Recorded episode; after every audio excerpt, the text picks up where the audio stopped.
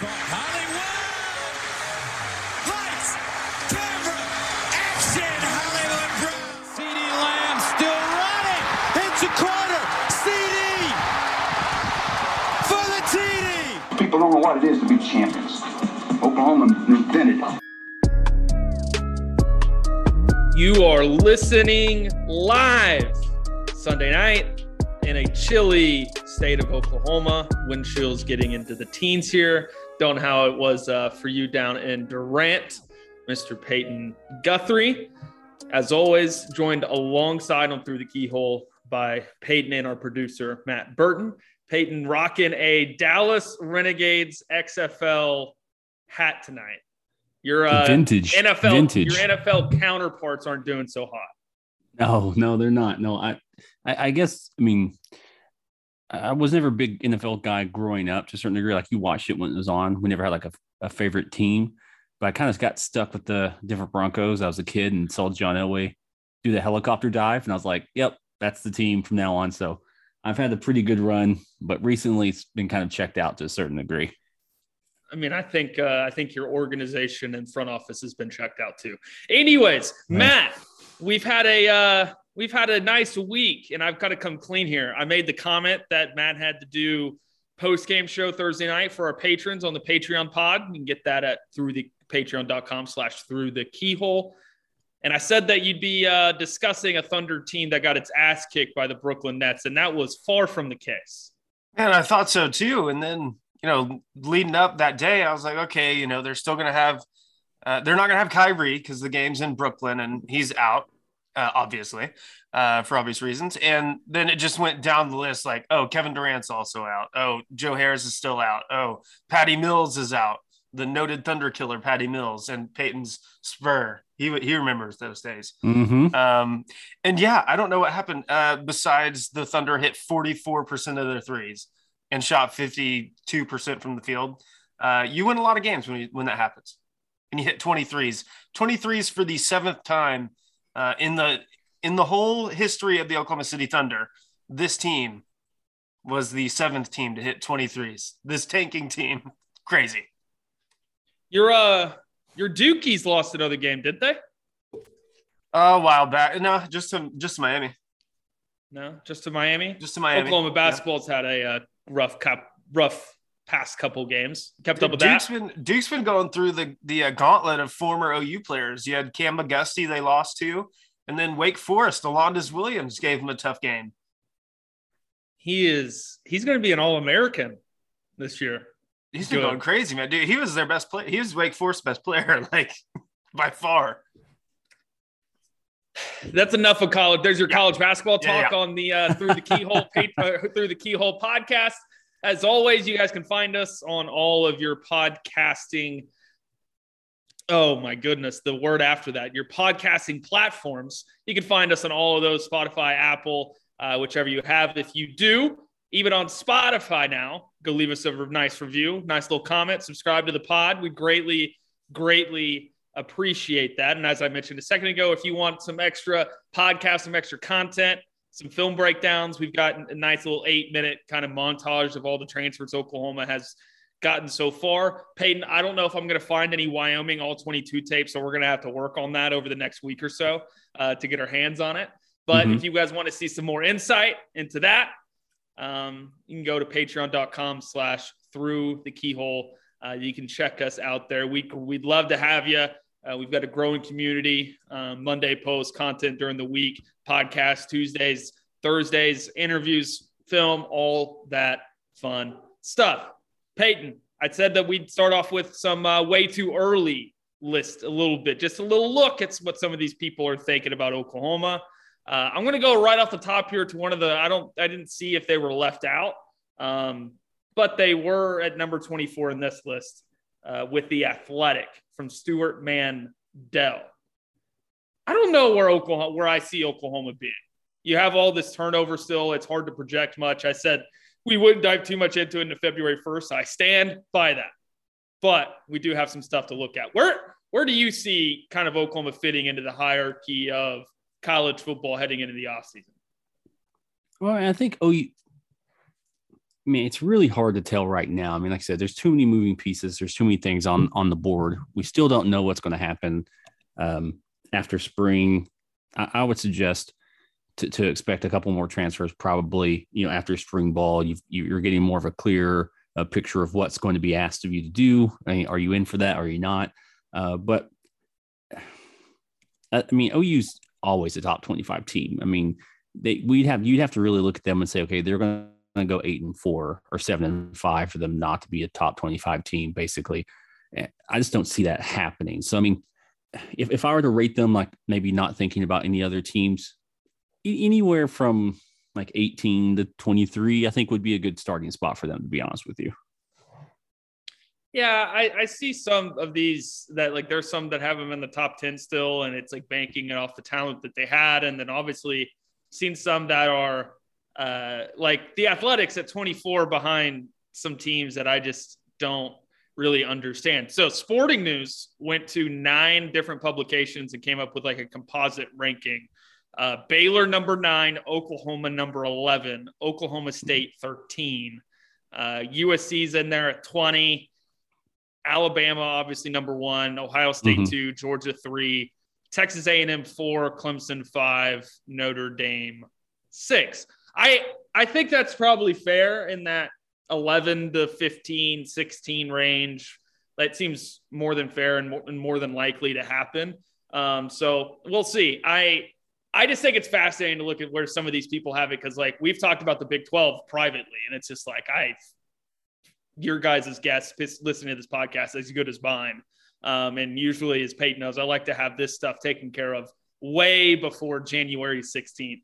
Uh, I don't like to wait around. So uh, it's been definitely interesting. All right, let's get to some Oklahoma news. I we talked on Thursday about Drew Sanders, the defensive end linebacker type transfer from Alabama that was once committed to Oklahoma out of the DFW area. Um, I don't know necessarily, I don't remember the links of our conversation, but I saw your tweet today coping with a loss. There's all this, there's a list of checklist of things you can go through if you want to go through there. Uh, Oklahoma was in it for Drew Sanders. He took a visit. He commits to Arkansas. Uh, I'm just going to say, from my perspective here, and I think you know where I'm going to go with this because we've talked about it.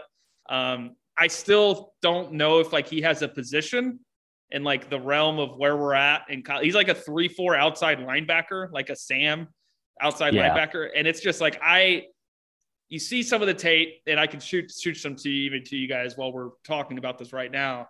But like, he doesn't. Unlike a lot of the Alabama guys, and I'll just say this: that this was kind of a turnoff for me. From what I've watched, and I broke down the Alabama Florida game from this year, where Florida's offense had a lot of success, specifically running the football. He's not a violent football player. And you would think that his size and his athleticism that he would be, and considering you know, kind of the position he plays. But ultimately, he goes to Arkansas. Peyton optics not great. I think Oklahoma's going to be all right. Yeah, I mean, I think Oklahoma's going to be okay itself. I mean, th- th- I've had some talks with some some of my friends about the schematic fit for him.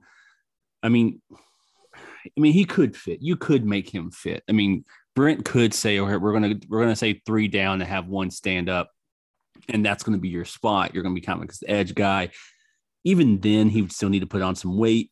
Um, but I just don't see him being a true inside backer um, uh, in the in these spots that, that more four two five, you know, basically because it's a four three, but that one guy is kind of a, a nickel, kind of a back to, to a certain degree. Uh, I just don't see him where he fits in this this defense unless you really tell him, hey, if you bump up fifty pounds, we have an option for you, or you lose twenty and we see if you can keep your speed and you see if you get a little speed and you know get some twitch and then we have a spot for you you know playing kind of a space backer type thing. It's never seemed like it was going to fit and honestly i mean the optics of it is bad. Um, the idea of like well here's a former five star player who used to be committed to ou to play tight end now not to play defense but now he'd be transferring as, as a defensive guy. And he he chooses he chooses arkansas over Oklahoma. And it's like, man, what is what does Oklahoma become? That Arkansas is now getting these five star players that Oklahoma can't get, and and even then, it's a defensive player. You know, that's supposed to be Brent's calling card.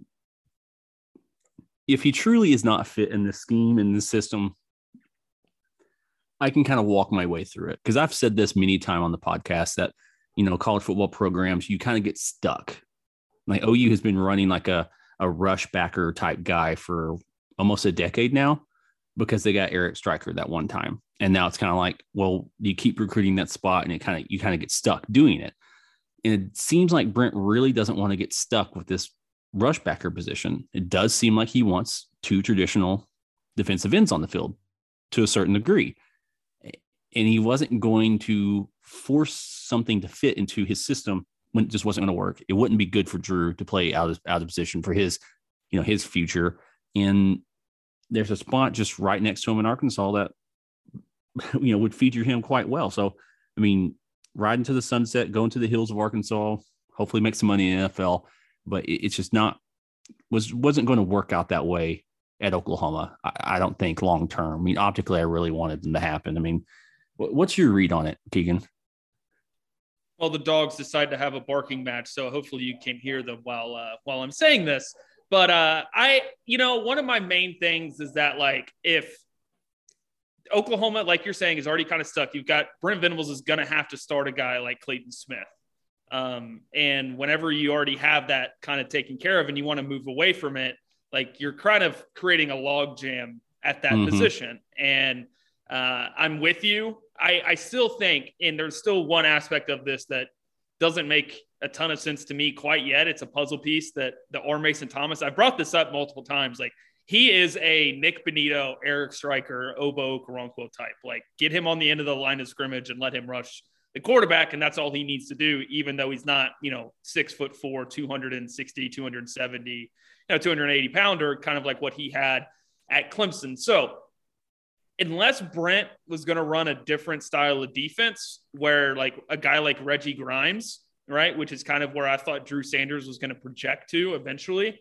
You know, maybe he, if Reggie Grimes is a stand up guy, sure, but I want Reggie Grimes in a three point stance. I want his hand in the dirt and mm-hmm. I want him to be able to set the edge. I don't. You don't want Reggie Grimes dropping in coverage all that much. Like to you're saying, I'm with. Like I like the position.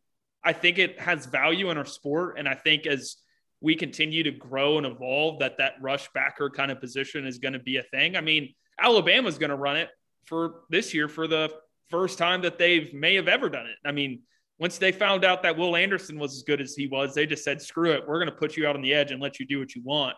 Um, but those kind of guys are few and far between out there. Um, Nick, I mean, when they landed Nik Bonitto, Peyton, I mean, people forget that. I mean, he was not an edge rusher. Like Mike no. Stoops had him as a Sam outside linebacker playing in space.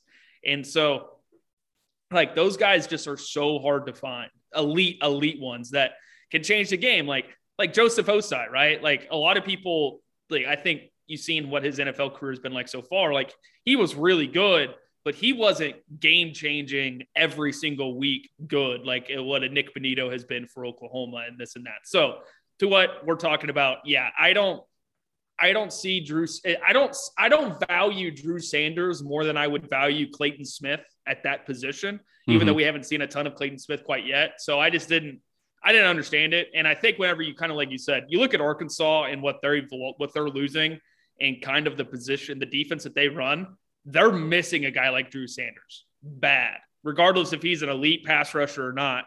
Uh, and I lean on him not being one, even if he's not. Like they need a guy like that so badly to be able to come in and be able to set the edge. I mean, they've just gotten crushed uh, against the run later on in the season every year. So uh, it's a great fit for him at Arkansas. The thing with Texas, again, if they're going to go to that Peso defense and get him and Mathis on the field together, great.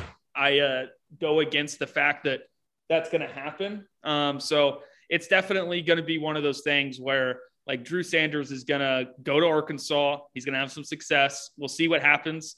I lean on Oklahoma being okay um, from a scholarship perspective. Jeffrey Johnson, Peyton, defensive lineman, from Tulane. Big body.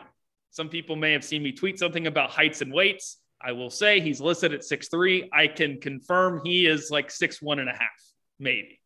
But he's 300 pounds and he moves extremely well. Uh, I I just think he needs to be coached. Like I nothing against the Tulane coaching staff at all. Like I don't, I'm not in the, I'm not in the profession. I don't develop players. I don't. That's not my job. It's not what I do. Uh, but from a conditioning perspective and just overall technique perspective, definitely something that I'm like, man, he could use some Todd Bates and Jerry Schmidt. Yeah, I mean, and that's also the type of player. You know, I, again, I, I don't want to make it seem like I'm I'm trying to like downplay the idea of oh, you missing out on five star linebackers and five star players and losing out on on elite talent.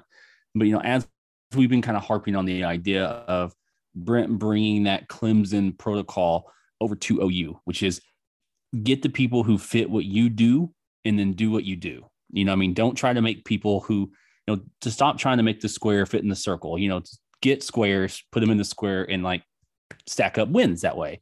Uh, and eventually you'll start getting very good players who fit those roles and, you know, it'll slowly build um, success after success after success. But if you're having to be, I mean, that's like the, the, the fallacy of being like a flexible guy, which is like if you're just so flexible, then you really don't have an identity, and it's really hard to build the identity um, off of this stuff. And and it's super hard to be that flexible at the college level anyway, because you can only have those players working for so many hours anyway. I mean, they are limited in the NFL. You know, you can have these guys just working nonstop. You can have hundred staffers working 20 hours a day, cutting tape and everything. So it's just a little bit different.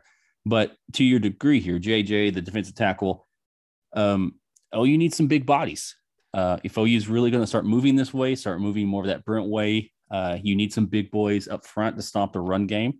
I mean, that that's the sneaky way how this RPO stuff, to a certain degree, works against these, these Big 12 type defenses and stuff like that. Is usually a little bit lighter up front, usually a little bit trying to play speed and stuff like that. And they try to make you make a decision while they're still making their decision. So then they can decide the right decision. I mean, if you can force somebody's hand, you can always make the right decision. But if you have enough big bodies that can just occupy space and get into the backfield every once in a while, it, it kind of like cuts off half that RPO just to begin with. You know, I mean, so I, I like where Brent's going. You know, build the wall to a certain degree. Uh, not to get political, um, but it's where it is and what is what OU seems to be trying to go for. So I'm all about it. And yeah, maybe he needs to be a little bit of a uh, a different type of motor to him, some different technique skills and stuff like that. But OU doesn't need to. Um, I mean, th- this type of grab needs to be uh, celebrated, celebrated by OU fans. To be honest with you, it is, and I think it. Yeah, I think it should be. I mean, this is a guy that you know we've showed some things, and I've showed you a couple the same clips that we have up on the Patreon page. I mean, he's got some freaky stuff, man. I mean, like getting driven off the ball and then getting thrown down and throwing that offensive lineman off of him and almost running down and making a play. I mean, this he and I, I said this on the on our Patreon post. I mean, of any of the guys that they've got so far, he has the highest ceiling. He could be a much different player than what we saw at Tulane, and that was a good player. Like this is a this is a guy that is going to come in and push. And I think competition more than anything with what we're seeing with how many defensive backs they're bringing in the backfield, Peyton. You know, Jeffrey Johnson's a guy that can come in and get in the mix with a Jordan Kelley and a Kori Roberson and an Isaiah Coe. Now, if he's starting over Jalen Redmond, then I guess I don't know what I'm watching over the last couple years. So I would imagine Redmond's pegged into his spot.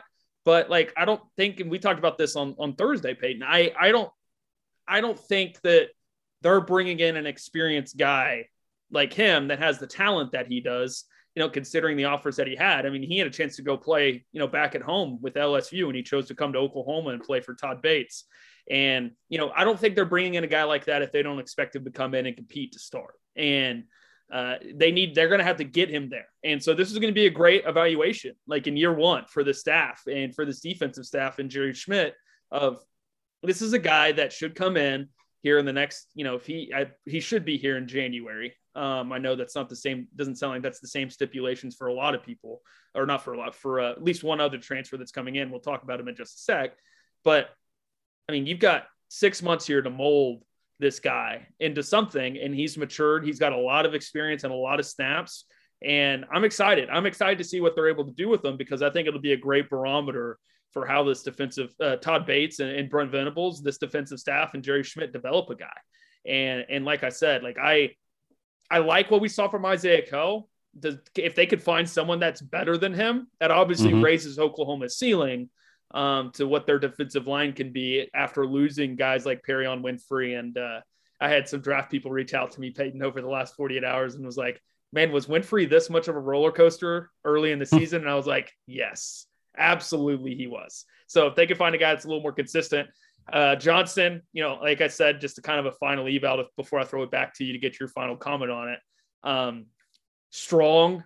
Uh, he doesn't have you know super long arms, but he's strong as hell.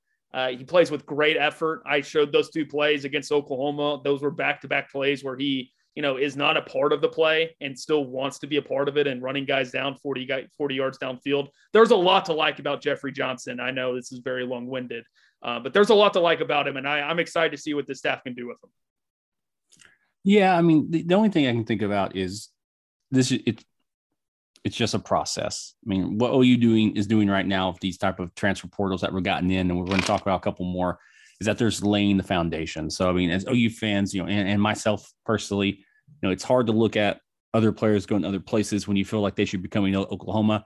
Just realize this is foundation building, um, and it will eventually turn out the way we want it to turn out. I mean, you don't go to the gym once, do bench press one time, and look in the mirror, and you've got like you know you look like Adonis. It just doesn't work that way. It's part of the process. It's step by step, day by day. And I think that's kind of where OU is right now. And that's not to belittle, um, you know, uh, belittle uh, Johnson there, but I, I, think it's just going to be um, maybe a bit of an adjustment period for OU fans.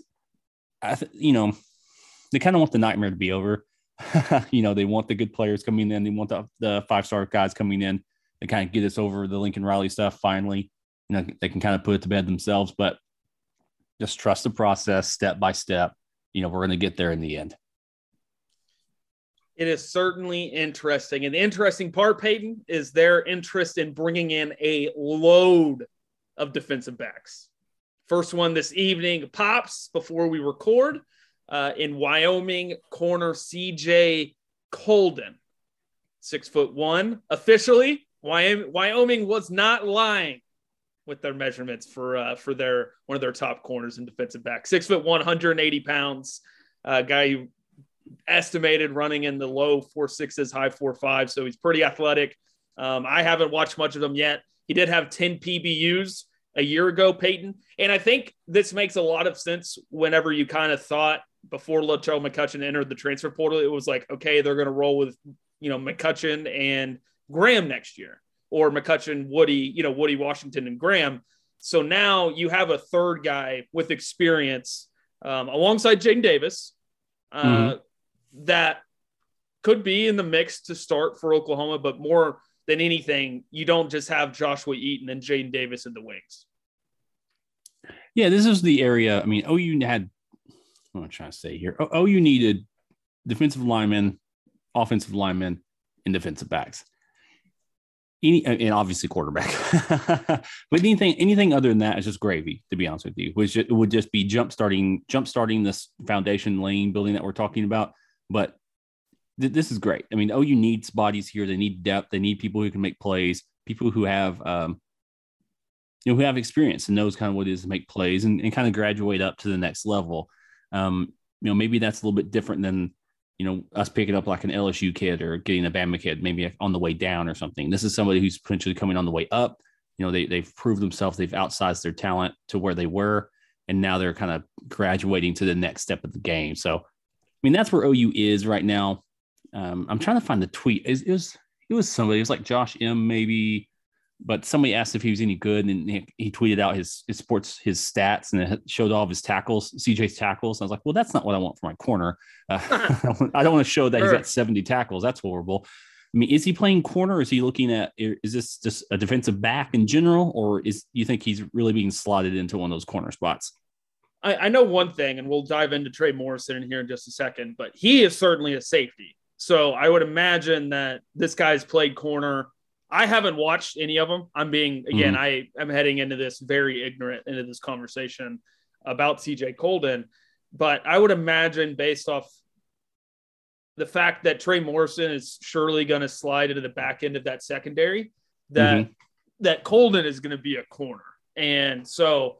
And again, it just makes sense. Like I, am looking at my our, our scholarship chart. I'll say our here, um, where you know, you've got Jaden Davis, Woody Washington, Joshua Eaton, and DJ Graham, and Kendall Dennis. And that's all you have.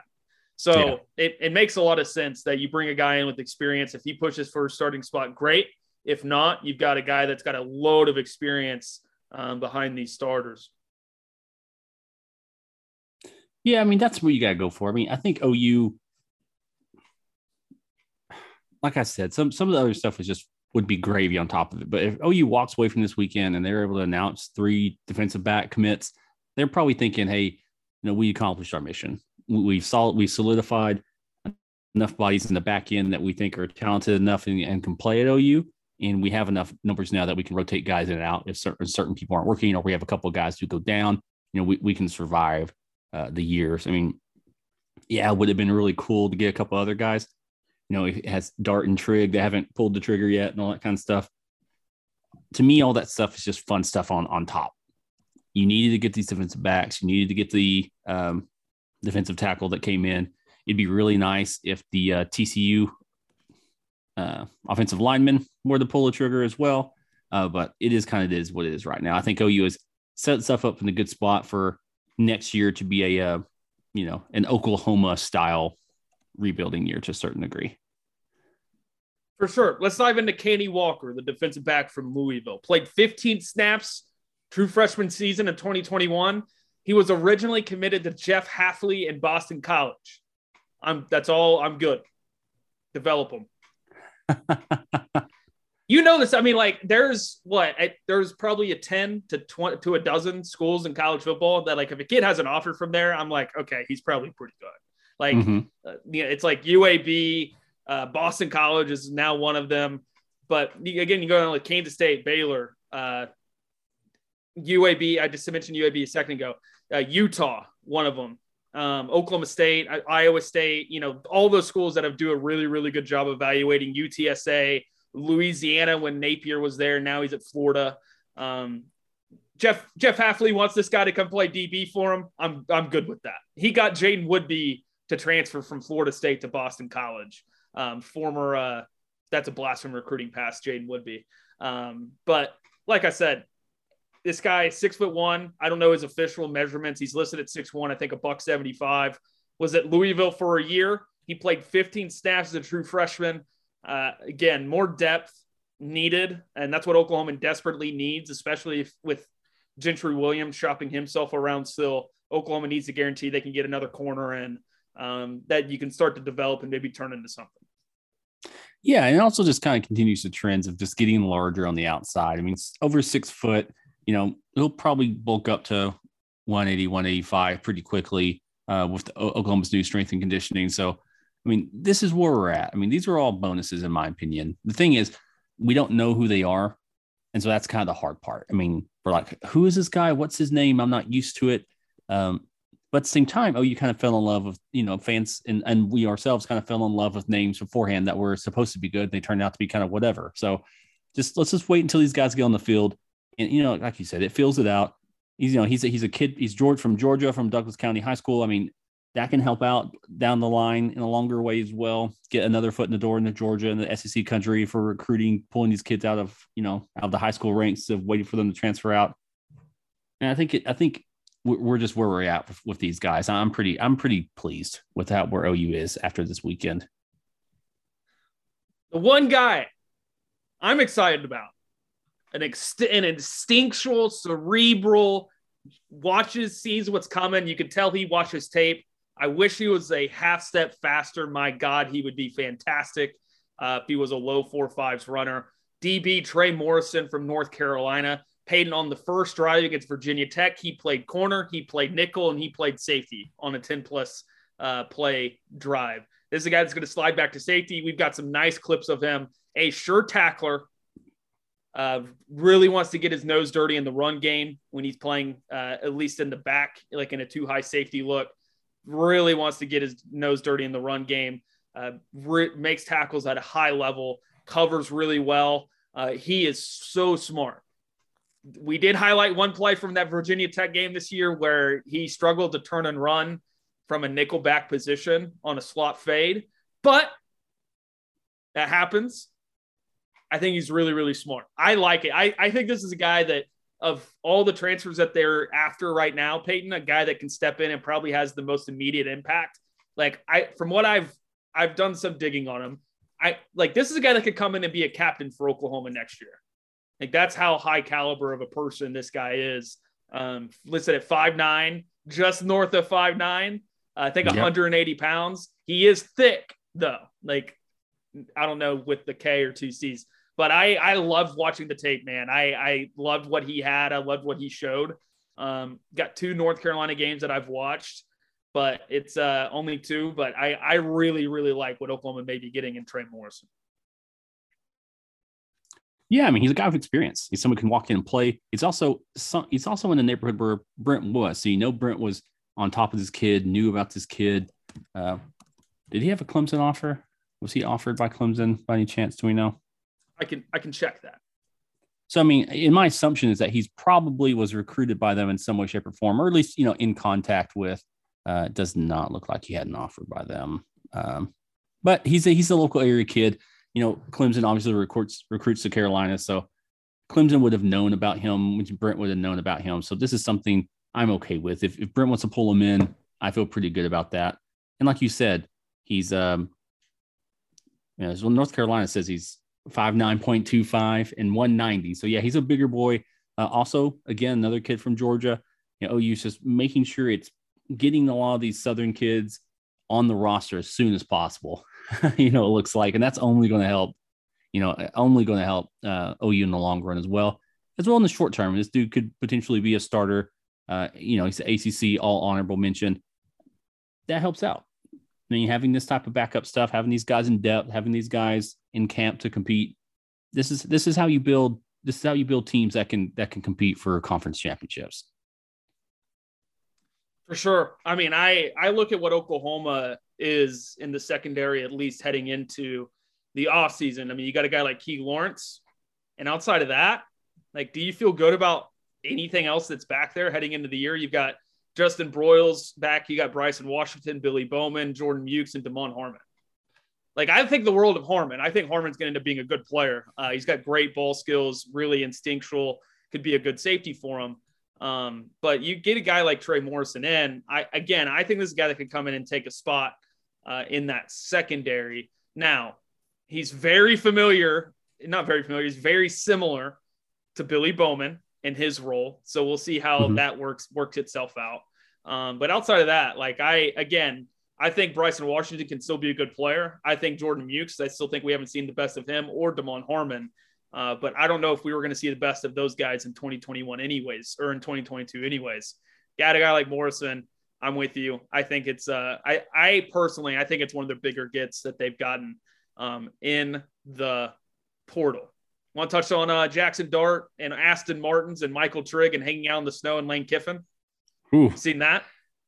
Yeah, yeah, I yeah. Once once he, once he said he wasn't going to uh cancel the, that visit, uh, you know, I instantly got getting a little nervous, but I, I think OU, know, ev- everyone seems to think OU was in pretty good position with him afterwards. So I, I gotta hope it's holding on, but I don't know. Lane Lane Lane seems to be a pretty good closer. I think they got a little. They got one thing to offer that Oklahoma can't with Dart, and it's an immediate starting squad. Yeah, And that's, we know from following recruiting over the last four to five years, Peyton, this is where we're going. QB recruiting is all about, it's as much about, you know, revolving chairs. Good Lord, all my phrases are completely off tonight. Uh, but I think whenever you look at the landscape right now, Ole Miss makes sense. But again, this kind of goes to the whole like, if I were advising someone, right? Like Ole Miss has a brand new OC their head coach is being linked to NFL jobs. Um, I know he turned down the Vikings interview, but like their offensive line, they're losing a lot. Their skill guys are still down. Um, you lose your best running back. There's, I don't, and and again, I've I showed this. I think I timed those tweets perfectly. I posted the really good Jackson Dart clip in which I don't know if that guy running up the seam is open. That's why my response was like, I, I wish I had the all 22 for this. Um, I don't know if that guy's open even from the uh, normal broadcast view. But then you top that with he should have thrown three picks against BYU, and all three of them were dropped. And so Yeah. it's like there's still some maturing and developing he needs to do. And I don't know, like personally, I don't know if that guy needs to be starting behind a non-stable offensive line at a place like Ole Miss and in a conference where, I mean, you're going to be running for your life um, if you have a bad offensive line. And again, I just the process doesn't make much sense besides the fact of immediate starting position. Uh, you know, NIL money. Obviously, Ole Miss was in the Caleb Williams sweepstakes. Ole Miss is always willing to spend the money to get kids, have for a long time. And so that part of it makes sense. But Peyton, I do want to take note of something. I do appreciate that this coaching staff at Oklahoma is a lot like the last one, and that they're going to land every single recruit. yes. Yeah, if you can just land all the guys they want and then also land all the guys that other teams want, we'd be in a lot better place, to be honest with you. It'd be a lot easier to talk about this stuff. We'd be going. But no, uh, look at that Dart tweet. So if anyone doesn't know, go follow Keegan on Twitter. He has a little uh, video of, of, of uh, it's are they who are they playing against? Are they playing against Duke? BY, BYU. Oh, BYU. Oh, yeah. Yeah, that's when they're wearing the royal colors and stuff. And if you pause that, he's throwing it to the thing. He just feels the dude to his side and doesn't throw it because he feels like he's about to get hit. He totally had time. That's just pocket awareness. That dude's open. Uh, he's totally open. unless there's unless there's a safety coming on the all 22, then yeah, sure. But in the yeah, broadcast, that, that's all I. That's broadcast, all I he's open know. and he's about to throw it. Just he's he he feels that dude coming right to the edge on him, and just decides to tuck it instead and kind of bail around. Which you know that that's that is a hard part about being a quarterback is, you know, I'm expecting you to stand in a pocket and throw a football as somebody's hitting you. I'm expecting you to throw a football as you have a 300 pound dude lunging at your legs. I mean, I'm expecting you to do that. That's hard to the not because you you know our bodies, are, you know, we have a mindset of protect your body. You know, survive, get out of here. I'm in danger. Uh, but that's just young stuff. That's that's somebody not being potentially used to being in the pocket and all that type of stuff from a He just uh, did throw with a college level. anticipation to make that Yes. simple. Oh, for sure. Yeah, he could throw that immediately and it would have been open. But yeah, yeah. But no, I mean, he, he's a good guy. And I was watching, I mean, I was watching some of his stuff and I just don't know. I mean, I'm on a couple of different discords and, and Twitter groups and stuff. And it's like, man, it's dart or bust to a certain degree. I, I don't know if that's necessarily true. No, Uh, he does seem like he's a dude who's going to need a little bit, regardless. In my mind, if I was if I were his agent talking to him, I'd say, and this is me like a complete homer. Like if I'm if I'm his agent trying to pitch Oklahoma to him, I mean, he doesn't want to go to Oklahoma. Go to Oklahoma, sit for the year. Com- I mean, compete for the job, but no, you may have to set for this year. But no, it's going to be good for you to do this. You know, you're going to need to, to soak this stuff up and, and figure it out. But uh, if it's only going to, uh, you know, if it's if he's only wanting to do the stuff where he's starting immediately, then yeah, go to Ole Miss. I'm with you. I I'm of the belief that if Jackson Dart comes to Oklahoma, I still think he started Dillon Gabriel for two reasons. One, for everything you just mentioned, the two games that I've watched. Um, people that look up Jackson Dart stats might be remind, be mindful of two things. The Arizona Arizona State game, him and Ke- Kedon Slovis were switching off every other drive. It was maddening. And then in the Cal game, USC had like 40 scholarship players, including hardly any of their receivers or skill talent. So I looked and watched the Washington State game. Washington State's defense is terrible.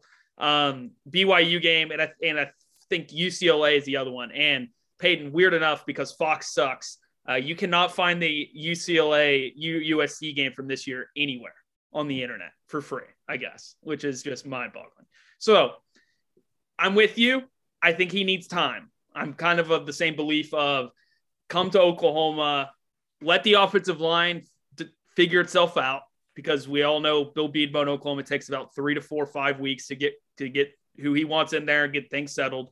Um, I just wouldn't start him. I, I don't want a guy that's uncomfortable, that doesn't know the playbook and can't play with anticipation and play, you know, free of mind and all those all those fun things uh, behind an offensive line that could also be very unstable and give up a lot of pressure early on in the year. Like it just doesn't sound good to me. And so I'm with you. I don't think it's dart or bust by any means. Um, but I will say, if they don't land Dart, that puts a lot of pressure to land a guy like Jackson Arnold out of Denton Guyer, uh, the high school quarterback recruit, four star guy to the DFW area that was up a couple weekends ago, Peyton. It just puts a heightened importance on who they land in the 2023 recruiting class, which Oklahoma's always recruited good quarterbacks. So, I mean, Yeah. I, it's not We're necessarily a huge concern of mine. Well, they're in the Doesn't matter. sweepstakes.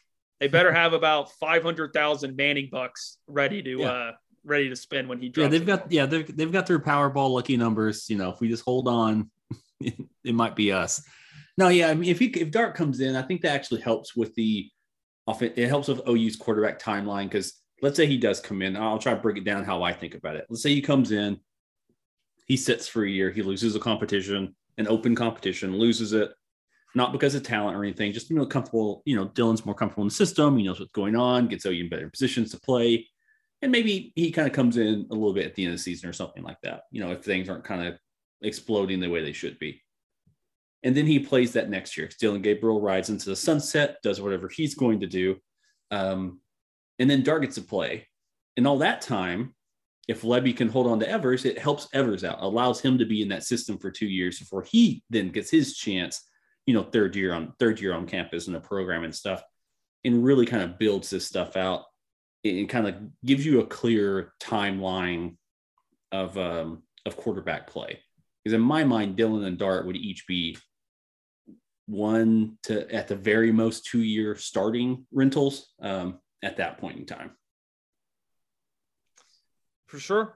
For sure. I, I think that when you, again, you look to the future just a little bit, Dart, I think, opens up that window just a little bit if all things come together in 2023, where the offensive line this upcoming season should return a lot in the next season.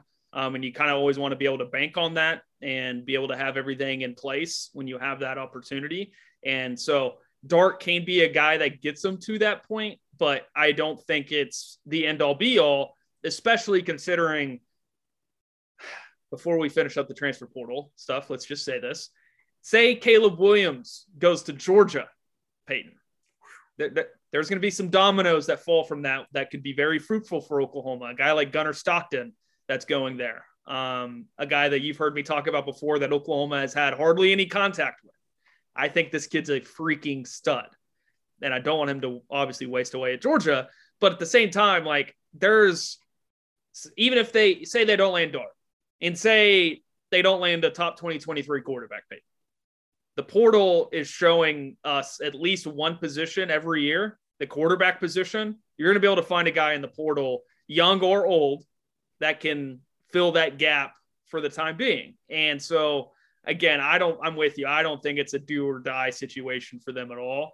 I, I think Dart's a good player. I obviously the talent and the upside is visibly there. I mean, he's got if if he can get his knee healthy, and it looks like it is, he's not walking, you know, walking around with a brace on anymore and doing that fun stuff. If he can, if he puts all those pieces together, he's going to be fantastic. But it's an if thing; it's not a win. And I think that's an ex- important distinction to make. Um, let's stick with the transfer before we dive into the uh, nonsense that happened over the weekend. Um, Michael Trigg, another name that's Mhm. that was with Jackson Dart, was at USC. Uh, I from what we from just listening to the unofficial 40 and knowing the Sooner Scoop guys, sounds like there was a push out of high school to get Trigg to Oklahoma. Uh, they were very non-receptive of that idea. The former staff was. This staff is not. Trigg, interesting case. I think he's a lot like Kaden Helms, Peyton, that I don't see his future being as a tight end Mhm. that they're going to be a receiver. That's just not. I mean, the tight ends that you're talking about, they're bringing in Daniel Parker and Braden Willis and Jason Llewellyn so far. Like those guys are going to have to be smash mouth knocking guys out that are going to be pulling, um, blocking. Like I don't know if I want Kaden Helms and, and Trigg taking on a six foot four, 270 pound defensive end coming downhill. That just does not. Those guys' body types aren't fit for that. Yeah, Trigg Trigg's just a bigger body wide receiver, and I mean, it would be really, it'd be really, really cool to have him on the roster. I'm not, I'm not Correct. gonna lie, it'd be just super cool to have that type of dude. I mean, OU is going to need more talent at the patch catcher, at, you know, at wide receiver. You know, I'm a little worried that we don't have a lot of movement on on the wide receiver part of things for, through, via the portal, uh, and, unless OU's just ruling the, the role of these guys, you know, and kind of fully build it into hey, trust the system, it's going to get the guys open, sort of thing. But having Trigg there would be extremely helpful because he's someone who does seem like he has the talent to where you know he's not scheme dependent to a certain degree. I mean, uh, when's the last time? I mean, it's, it's been what a full year, maybe longer. What is? Do you think Lamb's the last wide receiver that OU's had that wasn't scheme dependent to a certain degree? Am I missing somebody? No, I think yeah, no, that's surely it. I'm just trying to think of guys before him. I guess Dede Westbrook in 16 would probably be the only other guy that wasn't like you can line him up anywhere and do anything. Yeah, I mean But Westbrook, yes, to your Hol- point. you know Hollywood. I, would say Hollywood. I mean, he had the speed and, and had the body control. You could put him in kind of anywhere to a certain degree. Uh, you know, I mean, he could just get open, you know, and and had the physical ability to do that, and the physical ability to convert the catch the, end- at the end of it. Trigg does seem like he has some of those tendencies. Um, I don't know if he's got got them fully, but it would be nice to have somebody like that. It'd be nice to have another thing. But like I said earlier, he, he's just like the cherry on top to a certain degree. He, he he's the guy who would he. I don't know if he himself moves the needle for this OU football team entirely. I mean, if next year rolls around, the offensive line, defensive line aren't where they need to be, it really doesn't matter that we have Michael Trigg, if that makes sense. And, and that's kind of where I am. That's and maybe that's that's me. I've developed really good coping mechanisms. Uh, shout out to my uh, therapist. Uh, but you know, maybe that's where I am uh, as an OU fan right now. For sure. No, I completely get that. You mentioned uh, TCU transfer Tyler Guyton. I I mean, I don't remember him. I'm just going to be real. And I pay, I know the Big 12 roster is pretty good. But to what we've talked about before, say, oh, I don't know. I know we haven't talked about this on the Patreon, and I don't know enough probably to even touch on it. Um, but the situation with Savion Byrd, and maybe what's going on there. Like you may need to have an extra guy at tackle. Yeah. And so um again, I want to be careful with that. Like we'll see what happens. I I don't know if there's anything going on more than just talk. Um, but we'll uh we'll see. But getting a guy like that, and I think having an experienced tackle. Yes. I mean, Erik Swenson isn't coming back for a seventh year, boys. He ain't walking through that door to help you No. out when uh when shit hits the fan. So uh getting a guy like that that could be that role, um, an older guy, des- definitely, definitely would help. Do you remember Tyler Guyton at all? Not at all. Other than his photos, he's a massive human being. Yeah, Other he's big. that, I have no idea. no idea at all. You giving Travis Dye a call? Uh, what what's where are we at? Five running backs right now. They have they have four. I- Eric I Gray, him call. Marcus Major, got Gavin Sawchuk, and Jovantae Barnes. I, I give him a call. To be honest with you, I give him a call. I mean that that gets you to five scholarship running backs, and honestly, you know we you know this whole whole year we- we're only running of two, and we got Marcus Major back, and everyone's like, oh sweet, we can run the ball again. Um, you you probably should have about five scholarship running backs on your roster. Uh, OU did that all the way until 2020, um, and then uh, running back uh, recruiting kind of fell off. Uh, but OU's had five running backs on scholarship forever. Alabama just had, I think, six. Uh, you know, Georgia had five. I mean, you need that many because you're going to have guys who go down. You get banged up. You need different complementary, different types of running backs. Um, now you could say Dye and Gray maybe have some overlap of abilities, but I think Dye has proved himself much more than Gray has. Um, and I think he'd be worth a call at least to say, Hey, are you interested? And then, you know, if he says yes, press him. If he says no, hey, thanks. We're just giving you a call. I'm of the belief of a scheme fit is when a scheme fit, and Travis Dye running downhill on inside zone and split zone is very. That idea just is very soothing to my head, and I don't know why. Maybe because it's five nine, and I don't. It doesn't look like he should be able to do what he does. But he is one of mhm. those players. Anytime Oregon's on, I'm watching them play just because, like, I don't know how he does it.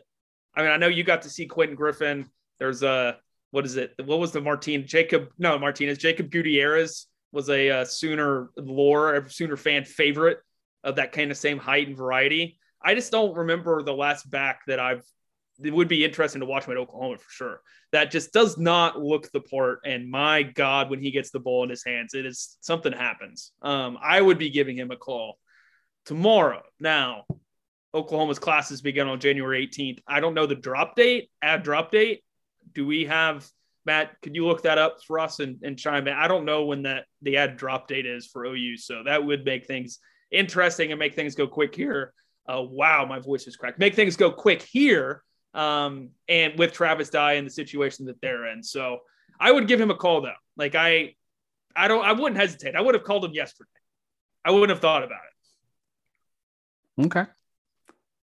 And that's nothing. I just I I don't know if I've seen enough of Marcus Major to be rolling into the season with Gavin Sawchuk. No, we've seen enough of them. We've seen enough of Marcus Major to know. We have. We have.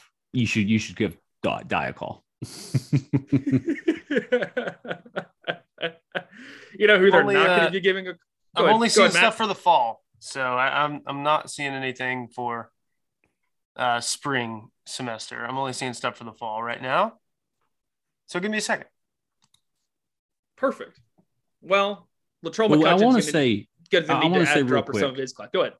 I want to say real quick, Matt, we, we kind of we blew right by this, but I'm gonna need some uh you being a Dookie and uh, potentially OU bringing in Trey Morrison and, and him being a cornerback. And when he uh, you know gets burned or makes a stupid pass interference penalty, wh- what are some good insults that I can toss his way from the North Carolina perspective? Because I need to understand. I need to know. I know the Tar Heels. I mean, g- give me give me some of the good stuff so I can be prepared. Uh, you can just pull out the uh, Michael Jordan, "The ceiling is the roof" quote. Okay. Um, because that was just terrible. It was awful. Even though it's MJ, it's still awful quote. Um, little uh, go to hell, go to hell, Carolina is the na- is the main one, uh, which Okay. that doesn't really do much for this. Uh, that's not really a sick burn or anything like that. Um, but no, give me a second, not a second, but give me some time. We'll co- we'll cook up some stuff. For sure. For sure. I teased it. We got to talk about it. Mario Williams commits to USC. Latrell McCutcheon on a visit to USC. This just goes to show, Peyton, that not them committing or going to USC, um, that's not what I'm talking about here. But did they, do they not have the people around them? One, stop tweeting at players, people listening to this podcast especially ones that leave. Stop doing that. But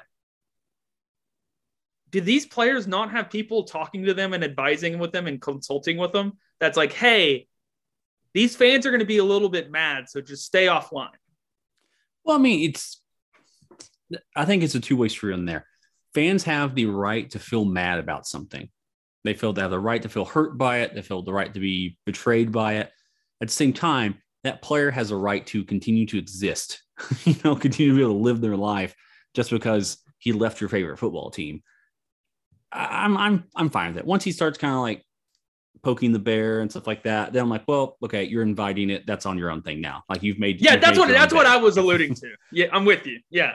Um, but it's just, it's also the stuff um because then Nik Bonitto kind of went after him, you know, kind of subtweeted him a little bit about you know you're talking all this trash about the coaches, but now you're trying to go commit to them and everything.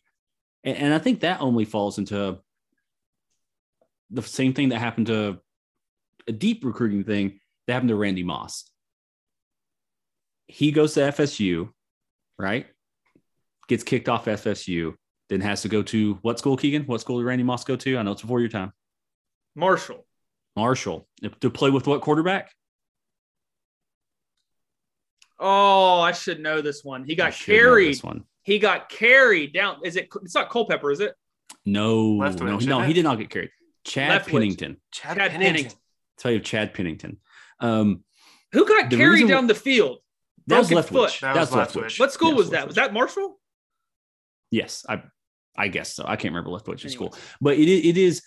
But the reason why he went to Marshall is because during the recruitment, West Virginia, which I believe is where Randy Moss is from, or very close to where he's from, he wouldn't even visit them.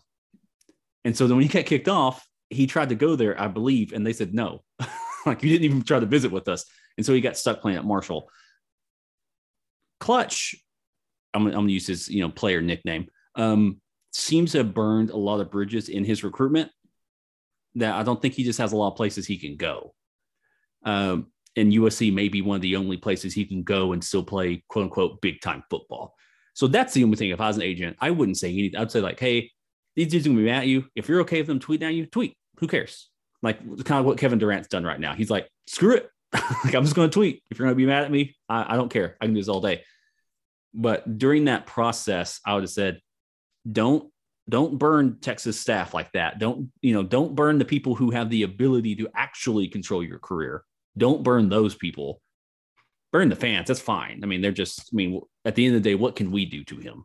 He can just block us on Twitter. You know, that's it. You know, that's as far as our influence over him goes. But during this recruitment process, if I was an agent or I was an advisor, that'd be my number one thing: is be very gracious, very gracious, be very humble when you're on these visits, because it's going to. There's a chance you may have to come back to these schools. You know, the people you see on the way coming up, the same people you see coming on the way down, and you need to be, um, you, you, you need to be able to keep your options open. I'm with you. I I just I didn't understand the poking at the bear. Like you just don't do that, especially after you're yeah, like kind of what Nik Bonitto said, right? I mean, was Mhm. I mean, look, Latrell McCutcheon's dad was speaking for him. I mean, he said "F Alex Grinch" like on Twitter and this defensive staff. Like that Yeah. was a le- legit. That is a tweet that happened, and like you can't. Again, it just it it's all weird. It doesn't make sense to me. Uh, that's not to say Latrell McCutcheon's going to USC. We're not reporting that. We're not saying that. He was on a visit there this weekend. Mario Williams also commits to USC. Um, not shocked by that at all. I think it makes a lot of sense. Besides the fact that I don't know if USC is good at baseball anymore, and I know that was kind of a supposed to be a big a big aspect of his recruitment um, was the baseball side of things, and I again it just none of that added up with Williams, you know, not wanting to leave, you know, get wanting to go closer home, like all that fun stuff. So, regardless of that, that leaves the other domino left out there. And I think like I'm just tired of the buildup to the end. Like you've got stuff coming out like Georgia now getting involved for Caleb Williams or something, and like this and that. And it's like he's going to USC. Like Mario Williams just told you he's going to USC. Like, can we stop? And the idea of him coming back to OU. I had someone in the business within the uh, national, and I'll tell you guys after this, after the in the national college football recruiting world was like, yeah, you know, if Caleb, you know, does go back to Oklahoma, and I'm like, stop that, stop it, it's not happening. Like that's it's. I mean, Caleb, someone, uh, someone tweeted something about you know, Oklahoma accepted these transfers from you know Kyler and Baker and Jalen and Gabriel, and no big deal, and like Caleb Williams went liked it because it had like OU fans, nah, this guy's backstabbing us, and it's like yeah, he's not coming back to Oklahoma. He never was in the first place. And it's just it the whole thing and I think that's what drives me the craziest the most, Peyton, is the whole thing of like just come out and say the truth. Your coach just lied to the media for 4 years straight. Like there's all this other garbage going on. Just come out and tell the truth. From someone in my position, it would have been nice to know the truth. Cuz now I feel weird our patrons know what I'm talking about. Yeah, I mean, I, I get where you're. Yeah, I get what you're saying there, and and honestly, and everyone tries to justify it. It's like, well, it's different because of these reasons. If you're having fun while you're reaping, it, you know, sometimes you're gonna have to. It's that you know tweet like, while I'm reaping, hell yeah, this is fun. While I'm sowing, oh, what the fuck is this? You know, I mean, it's it's kind of where OU is right now. Um, you know, it all stems from the unprecedented idea that, you know, I mean, when has a coach left a blue blood program like this? So this all stems stems from that. It all has a, a ripple effect off of that that movement, that playing, uh, and so I think that's kind of where everything is. You know, from from an OU fan perspective, from my perspective, it all kind of ripples out from that one key event. You know, it's like that volcano exploding, and then the Oklahoma airwaves are shifting. you know, it, it's all it all comes from one event, and everything is then tainted by that one event. And if he's going to follow him, he's going to follow the the the coach who recruited him, the coach he wanted to play for, the coach who's willing to walk on to Oklahoma to play for. This is player empowerment, player movement. You know, just go where he wants to go. It's fine. I'd have liked it, like you said, be honest with it. But Keegan, why would you be honest with it? You're trying to leverage NIL deals. You're trying to get as much money as you can. You're trying to, you know, do all that stuff. Being honest never makes you money when it comes to leveraging other people, you know, against each other. You, you have to have a little bit of salesmanship, a little bit of saying, "Oh, I don't know yet. Tell me what could, you know, hey, Georgia, maybe." You know, coaches do it all the time. Call, you know, Mike Gundy does it every single year.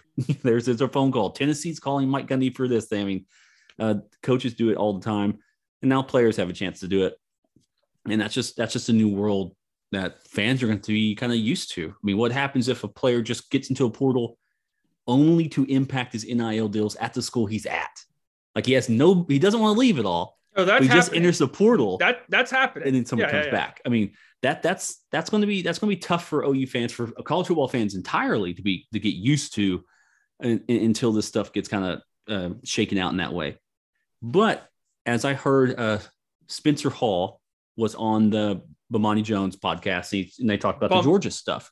Bum Chillips or Chillips on Twitter. Yes. Right. Um, no, uh, maybe, maybe. I think it's Yes. every day. Every every day should every day should be Saturday. Yeah. Yeah, yeah. Yes, bombshells. Yeah. Um, um, a, a national guy, you know, but but mainly SEC side of stuff. Why would a five star quarterback go to Georgia? Because everyone can say, "Oh, they're just missing the five star quarterback." They've had those guys. Kirby Smart doesn't start doesn't start them because he doesn't want them. he, he he wants a dude who can check down and hit a wide open guy, and that's it. So why in the world, if you're a five star quarterback, would you go to the University of Georgia? He's proven he'll just pick Fromm and, and Bennett instead. Why would you go there? Do you think he's just going to wake up one day and say, "Yep, let's air it out. We're throwing it 40 times." That's not happening. Not under Kirby Smart. It just seems like a, a, a very dumb career decision, in my opinion, would be to go to the University of Georgia if I were a high, high, high rated quarterback. That's just me on the uh, whole business aspect of it. I think there's a line of where you should go and where you should not go, and leaking out to a lot of people, people that's in your own camp, leaking out to them that you wouldn't go follow Lincoln Riley somewhere. Again, it just doesn't feel right. I don't like it. Um, I would comfortably say this to anybody. And I think that's probably why I will not be a great businessman someday. Anyways, on the uh, on the topic of the portal and doing things, um, Texas, not bad. They uh, landed Jahleel Billingsley, who had some character issues at Alabama this year. Didn't play at the beginning of the year because I guess he didn't care for practice, according to Nick Saban. Um, that's a perfect culture fit for the University of Texas, isn't it, Peyton? yeah, I mean, I mean, it does kind of suck. The the Sark the Sark stuff for OU does does suck. To be honest with you, from an OU perspective, because it does seem like he's going to be able to pick up any and all Alabama outcast uh, that he wants, and that will only raise the talent profile of Texas. Now, if Nick Saban is getting you off the team, you're leaving the team from a Nick Saban team. That means you're trying to leave a winning program. That that might be, you know, a, a tightrope act by tightrope act by Texas if if they're trying to bring in those type of players over and over again. You know, it's like the Rico thing, like you know, Rico's time is now. You know, that type of thing instead of what what are what do I have to do to make sure my team's winning? You know, so I mean, maybe that's and maybe Sark thinks he can bring that out of them and, and kind of get them in the right spot and kind of get them to play. But um, that that's just a bit tough in my opinion. Yeah, I'm intrigued. I I still don't from what I have heard what their offensive line and what they're trying to do heading into the spring, they're just they're looking for answers, man. Like Christian Jones still starting at one of the tackle spots. Like I I I don't get me wrong. Like I, I understand the idea of upside and athleticism, Peyton, but at some point you gotta it's gotta show on the field. And I I I still think people that believe that they could be in a good shape and this season stepping it a little bit too too in the weeds, especially considering the fact that Like, don't get me wrong. I guess I guess defense doesn't matter, Peyton. It's what I learned last night on uh, through text and on social media about Alabama's chances to win the uh, national championship next year. But uh, Texas is going to have to block Will Anderson and DJ Dale and Byron Young and Dallas Turner, and they're going to have to throw against Elias Ricks and Jordan Battle and Henry To'oTo'o. I don't know if anybody's going to be able to do that well. So, uh, regardless of that, uh, we're kind of winding up here. You guys read anything about what happened in this Dallas game at the end?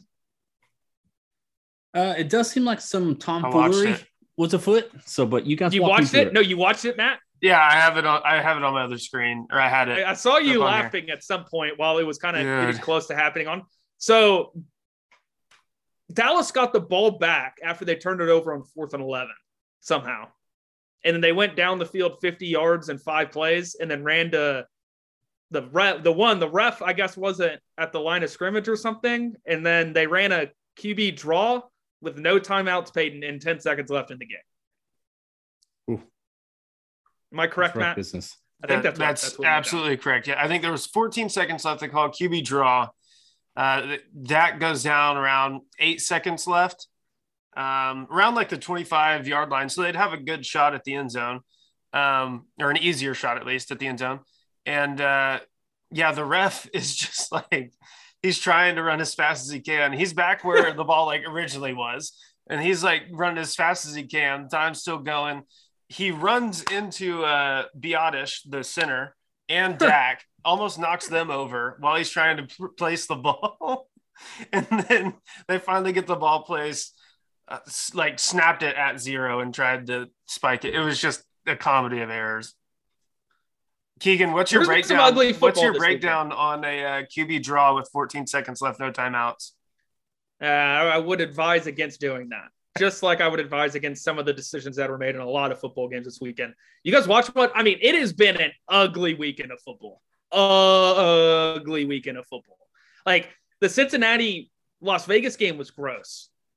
I mean, there has I don't know there hasn't been a, a good like I wish I didn't watch the game the game today or earlier today. The Bucks and Eagles. Jalen Hurts was bad, man. Did you notice that? Speaking of watching film and knowing things, did you notice that the Tampa Bay Buccaneers did nothing but force Jalen Hurts to his left? It's almost like they He knew. had, he had to look left. He had to scramble left. He threw picks going left. It was, I, I mean, shout out to Nick Sirianni because I'm going to say this for he had to change who he was as a coordinator to make Jalen Hurts work and make them win football games in the league, Matt. But it caps you if you play against a team that's got the run defense of the Tampa Bay Buccaneers. Like watching Siaki Ika play at Baylor and then Vita, Vita Vea play for the Bucks. It's like I'm sitting here and I'm like, I am happy for an OU sake and anybody else that plays Baylor's sake that Ika won't be like that until he's like 30 or like 28. Dude, not Uh, only that, but man, they have two of the best linebackers in the entire NFL, like Lavonte David and Devin White. Man, those two are impressive, man. For sure. No, for sure. Peyton, uh, you watched, I know you said uh, because you're a Broncos fan, you don't enjoy the NFL anymore. You watch any of the games this weekend? Uh, I was down in Dallas um, earlier, down in Nebraska Furniture Mart, built buying a, a kitchen table and some chairs. I stomped off at Saltgrass uh, and ate a um, not a good steak, but it's what my parents wanted to go to, and I was able to sneak peek a little bit of the of the Bucks Eagles game, and it just seems like uh, Tom Brady is the best or second best quarterback in the league. And what are you going to do? I mean, I, I'm not for sure what else you can do at that point in time uh, when you run. here's up- the run here's the stat like for that. Tom. Here's the stat from Tom from today, Peyton. He had the second fastest time to throw ever. I don't know how far back it goes, but ever in the playoffs. It was like he he was getting rid of the football in 2.19 seconds per throw. What do you He do? had I mean Tristan Wirfs, he has his he has an all pro left tackle go down, his center's hurt, and he just said, screw it. I'm just gonna get rid of it to the first read every single time if it's there or not. He told a guy to run mid throw. Uh, I don't know if you saw that, Matt. He told like there was a guy on an over route across the middle of the field, and he was like through the football, and as he was throwing it, Peyton was telling him to run faster. The guy ended up not running fast enough, but he like stopped or something. yeah, he's amazing though. Like it's he is a guy that you talk about like watching the game and trying to learn the game as much as like we are at RPM and like what I want to do. Like I have grown an appreciation for Tom Brady, and it comes back to the conversation. Like if I had a one-on-one with Spencer Rattler or ever worked with him, I would literally that would be one of the first questions I'd ask him. It's like if you watch Tom Brady play football, do you think it's boring? No, yeah, Because if. I you- mean, 'cause if you do, it's a problem. It's a major problem. I did Yeah, I like. mean- uh, oh, sorry, sorry to jump it, but I did like Troy Aikman. It was Troy Aikman, Joe Buck, uh, on the call for that. I did like Troy Aikman was like, "Yeah, this Eagles defense is going to be okay with them just dinking and dunking, but uh, that's like Tom Brady's bread and butter." I was like, "Yeah, I mean, he's going to pick up seven yards a play if you want. That's cool. Cool with him." Yep. Matt or Peyton, you got cut off there. We're getting a little off. We're getting off base here. What uh, what are you gonna say? Oh no, I, I was going to talk about. It just seemed, I, I and the thing is, I don't know if it's. I can't find the right thing, but as you're talking about, yeah, I was going to talk maybe about the like air yards for Tom Brady and how. But the thing is, I think he's like sneakily kind of good at the air yards thing. Um, but yeah, he does just kind of move the ball down the field. He manages the ball game. He can he keeps everything moving. Um, you know the and, and he he he makes the right play almost every single time. It- it's the cool thing about it is, and this is going to be sad for OU fans. It's like watching uh, 2008 Sam Bradford. You know, it's just like he's a dude who's just going to. Who cares if it's the first read? If it's open, throw the football. You know, I mean, he it's going to he's going to take that and move the ball forward that way. That's how he's kind of clicking, and that's how he's kind of operated his entire career. Um, that people and he does have it's amazing, but Tom Brady does have doubters and haters out there who think, oh, he's got lucky, he was a system guy, you know, all that type of stuff. But you know, he's been borderline great the moment he got in there, and he's just become great for you know 15 years now. It, it's just it's it's wild to see if you can pull it off again. I mean, we're seeing the Michael Jordan of of you know of the NFL. It's so interesting because he is getting better over the last two years. His last two years have been better than like the last four or five years for New England. Like it's it's insanity. He's staying healthier. He's not getting hit as much because he's getting rid of the football faster. And Mhm. props to him, Peyton. He he looked at the landscape of the NFL. He looked at New England and he said, "Hey, my best receiver has been Julian Edelman, and best tight end's been Rob Gronkowski, one of the best ever. But my Mhm. best receiver is Julian Edelman. Oh, they've got Mike Evans. Oh, they've got uh, uh, what's the other guy? God, they got Chris Godwin. I mean, Mhm. you get Antonio Brown. I thought he was going to call Antonio Brown at halftime today and say, "Hey, you need to get your ass over to the over to the field because we need some help." Um, but now he uh, that's a guy talking. That's a guy who's made some wise decisions in his career to lengthen his career as well as also get better. And it's admirable. Uh, it's in, it inspires me a lot. We miss anything, Matt? We figured out uh, what the, d- drop date is for the spring. Yes, yes, we did actually. So this is the one I'm looking at here. Um, the final day to register or add a class without permission of instructor. I'm guessing that's the final, like final, final day. Uh, January 21st. Oh, it's this week. Yeah, Wow. January 21st. that takes some of the airs out of some of our conversations earlier in this pod. But if you've made it this far in the podcast, January 21st is so close added drop date. And if you've made it the final one, um, I believe they begin club they begin classes after Martin Luther King, King Jr. Day, um, which is tomorrow. They begin classes on Tuesday. They can add drop to the 21st. That's for all the transfers. Uh, still waiting on word from Jackson Dart, Michael Trigg, Jaxon Player while we were recording the podcast.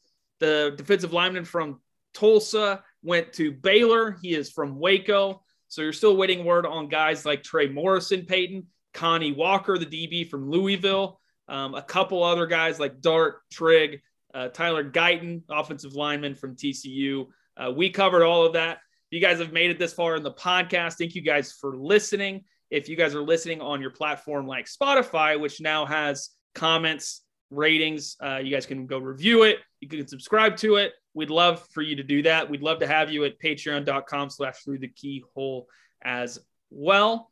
Uh, guys, I think that's it. I don't think we've we touched on literally everything we possibly could over the last hour or so of, of things that have happened the last week. Maybe besides the analysts that have joined in, but I would imagine we're going to hear that that staff, the support staff, is going to get filled out over the coming weeks, and we can touch on that another time. For Matt, for Peyton, for all through the keyhole. Thank you guys for listening. Boomer.